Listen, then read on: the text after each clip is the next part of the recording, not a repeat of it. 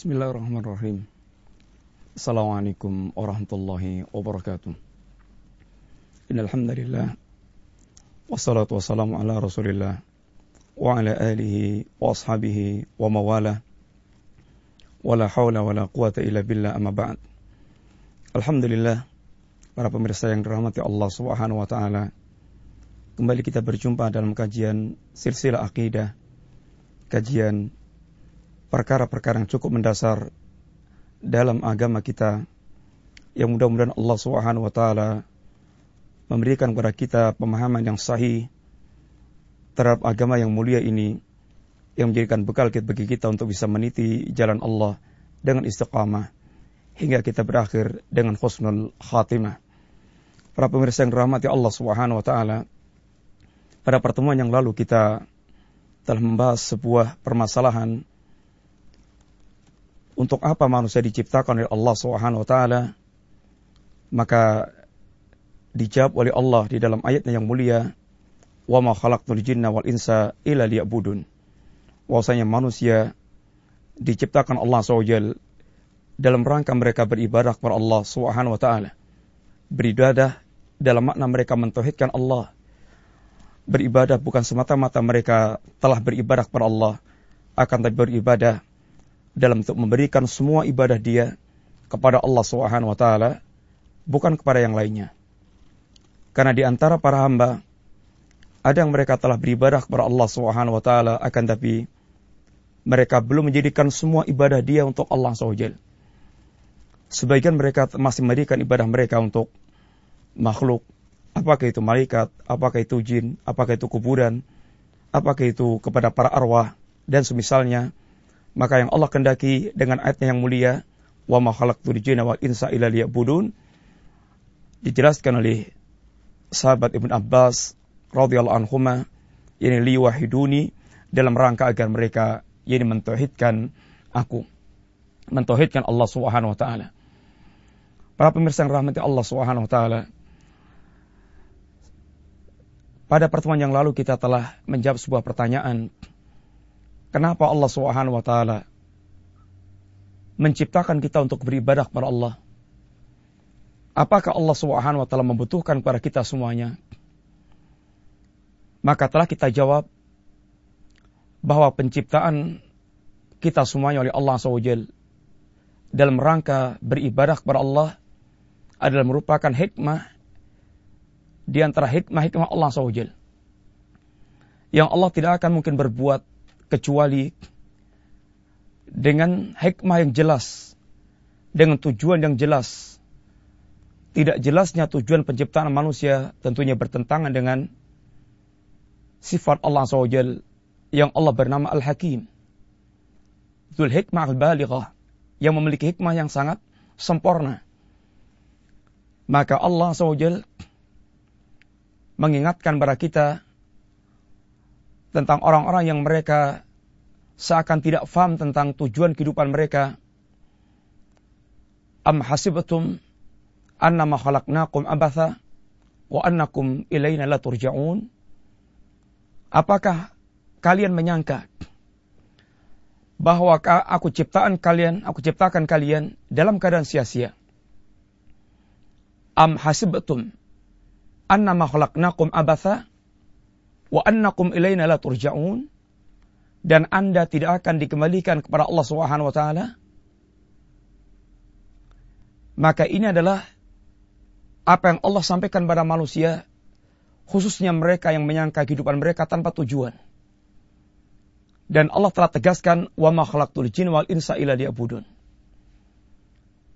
Pertanyaan selalu mengusik manusia, apakah manusia apakah Allah membutuhkan kita Apakah manusia Allah membutuhkan manusia ketika Allah menciptakan manusia agar manusia beribadah kepada Allah SWT? Maka uh, telah kita jawab pertanyaan ini pada pertemuan yang lalu bahwasanya Allah Subhanahu wa taala sama sekali tidak membutuhkan apa pun dari kalangan para makhluk. Akan tapi justru kita yang sangat bergantung mutlak kepada Allah Subhanahu wa taala. Tentu pertanyaan berikutnya, kalau begitu kenapa?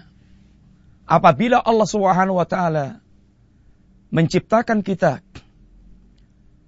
dan Allah menginginkan kita beribadah kepada Allah Subhanahu wa taala. Sedangkan Allah tidak membutuhkan kita sama sekali. Maka jawabannya adalah yang pertama bahwasanya beribadah kepada Allah atau penghambaan makhluk kepada Allah Subhanahu wa taala adalah merupakan haknya Allah SWT bagi para makhluk tersebut. Bukankah setiap kita memahami bahwa apabila ada orang yang berbuat baik kepada kita, maka di antara yang menunjukkan adab dan menunjukkan kebaikan orang tersebut, dia membalas kebaikan orang dengan yang semisal atau bahkan lebih baik.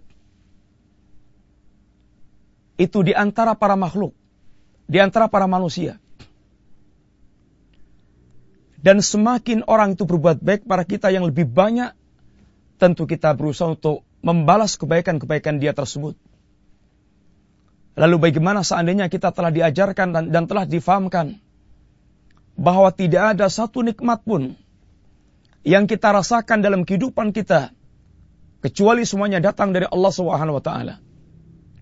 Sebagaimana Allah katakan dalam ayat yang mulia, "Wa ma bikum min nikmatin faminallah."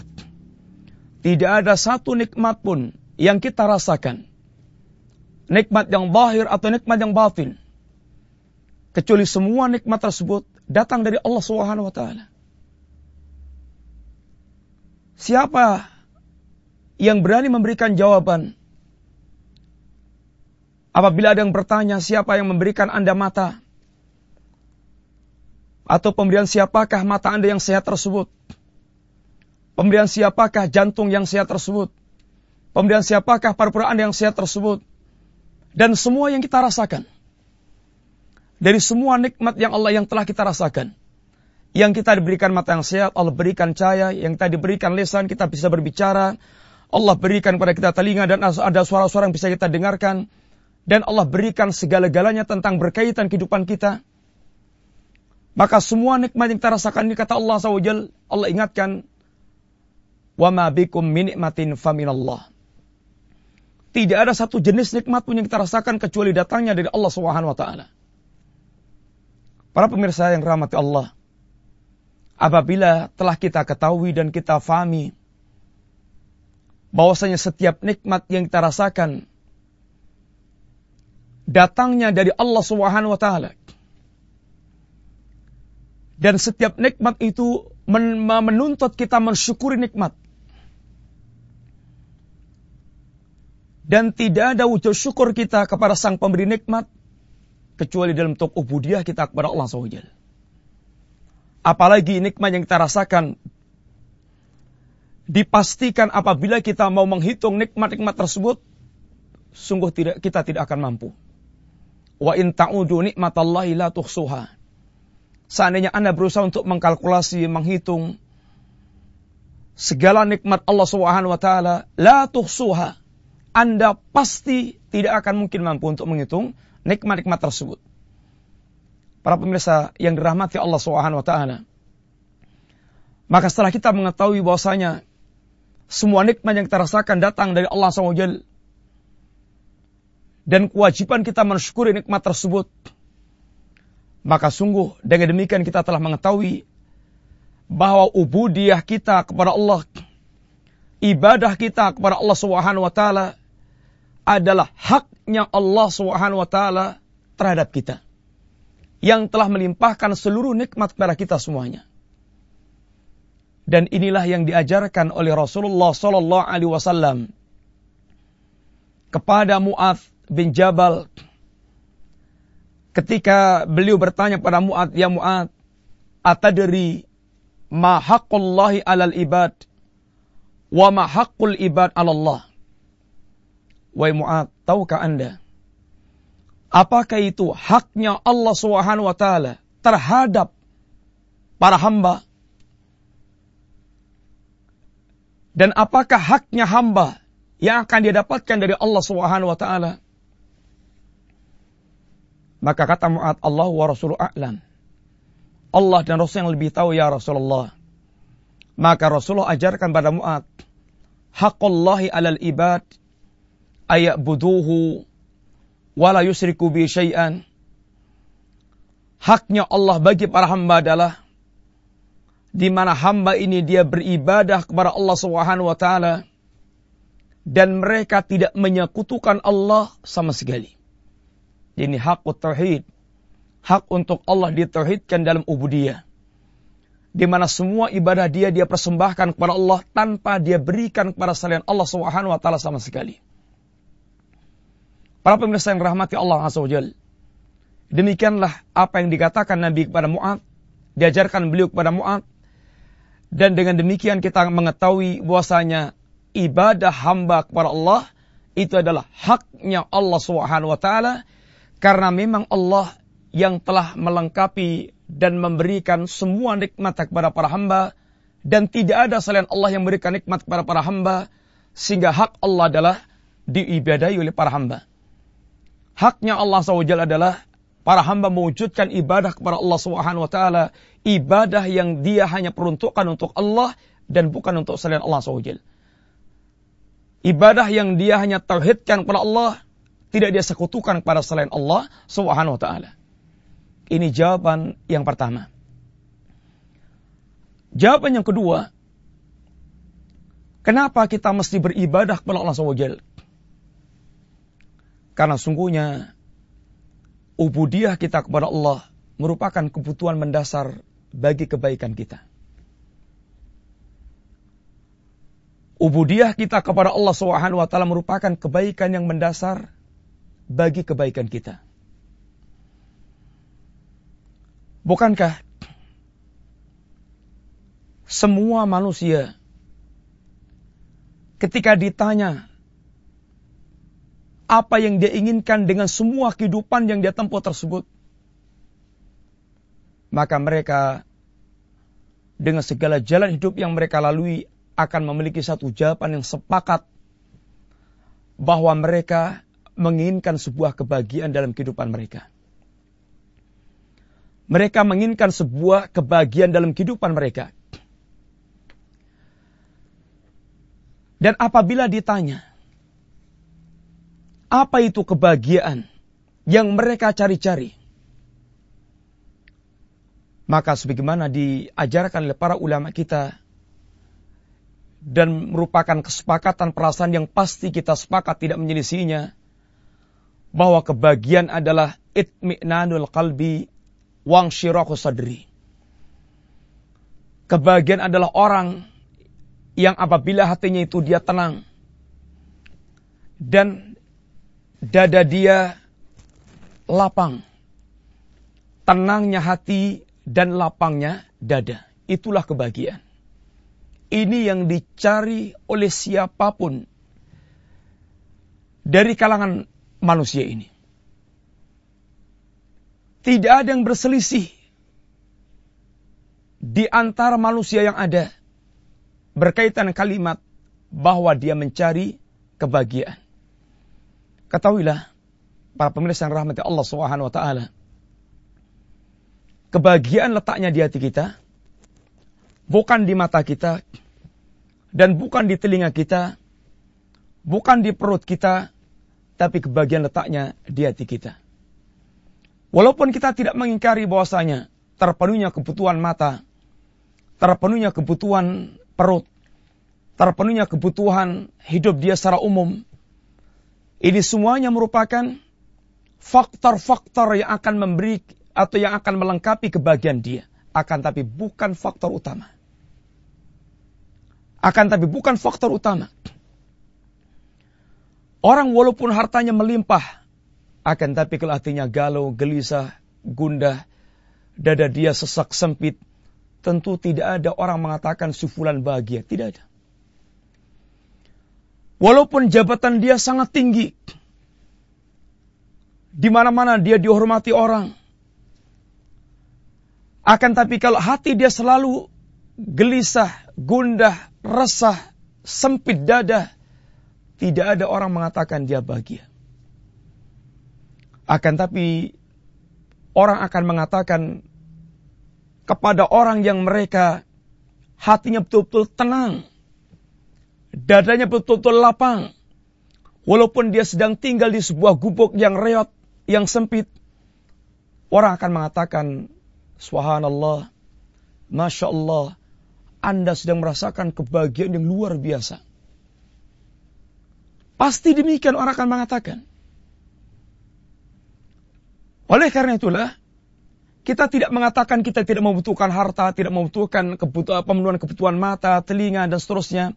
Akan tapi itu semuanya merupakan faktor pelengkap.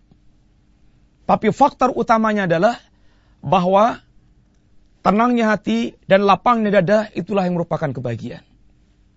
Para pemirsa yang rahmati Allah, orang tidak akan pernah mendapatkan yang satu ini dengan hakiki di dunia sampai di akhiratnya kecuali apabila dia mewujudkan ubudiyah yang khalisah, dia mewujudkan penghambaan yang murni hanya kepada Allah SWT. Manusia ini renungkan ada hanya ada dua. Imma dia menghamba kepada Allah SWT atau dia menghamba kepada selain Allah Subhanahu wa taala. Sehingga Al-Imam bin Al-Qayyim Al-Jauziyah mengatakan harabu min riqil ladhi khuliqullah fabulu firikin nafsi wal hawa harabu min riqilladhi. Mereka lari dari menghamba kepada zat yang fitrah dia diciptakan Allah untuk menghamba kepada Allah SWT. Yang fitrahnya kehidupan dia diciptakan untuk menghamba kepada Allah SWT. Akan tapi karena fitrahnya manusia menghamba ketika mereka lari menghamba dari Allah SWT, fabulu firikin nafsi wa syaitan. Atau firikin syaitan wal hawa maka mereka pun terperangkap dalam penghambaan kepada syaitan wal hawa, syaitan dan hawa nafsu. Dan Rasulullah SAW katakan, mana saja orang yang mereka lari dari menghamba kepada Allah, lalu dia menghamba kepada selain Allah Subhanahu wa taala, ta'isa abdul dinar, ta'isa abdul dirham, ta'isa abdul khamisah, ta'isa abdul khamilah, Celaka, celaka dan celaka. Hambanya dinar, hambanya dirham, hambanya pakan-pakan yang bagus. Ini sekedar sampel menghamba kepada selain Allah SWT. Kapan saja manusia mereka tidak menghamba kepada Allah Subhanahu wa taala, pasti mereka akan terjerumus dan akan mendapatkan kesengsaraan, kebinasaan, ketidaknyamanan, ketidaktenangan, ketidaktentraman karena fitrah manusia dalam menghamba kepada Allah Subhanahu wa taala. Oleh karena itulah Allah Subhanahu wa taala mengatakan dalam sebuah ayatnya yang mulia, "Man amila salihan min dzakarin aw untha wa huwa mu'min falnuhyiyannahu hayatan thayyibatan." Barang siapa mereka beramal saleh, baik itu dia laki-laki atau perempuan, wa huwa mu'min sedangkan dia mukmin, falnuhyiyannahu hayatan thayyibatan maka dia akan merasakan maka akan kami hidupkan dia dengan kehidupan yang baik. Apa itu al hayatu taibah? Para ulama kita mengatakan al hayatu sa'adah. Al hayatu taibah itu kehidupan yang bahagia. Apa itu kehidupan yang bahagia?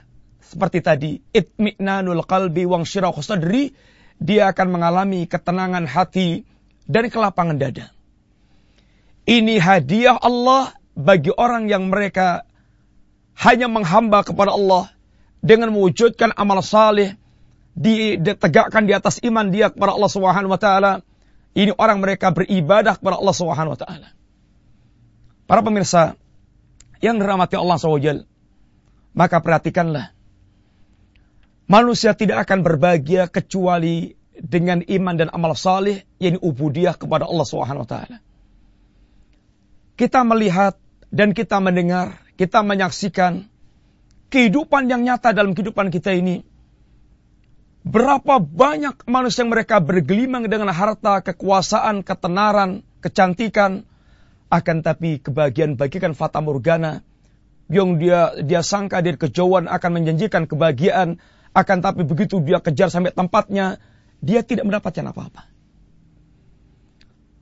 Kita mendengar kehidupan para artis, para pejabat, orang kaya yang bergelimang dengan harta.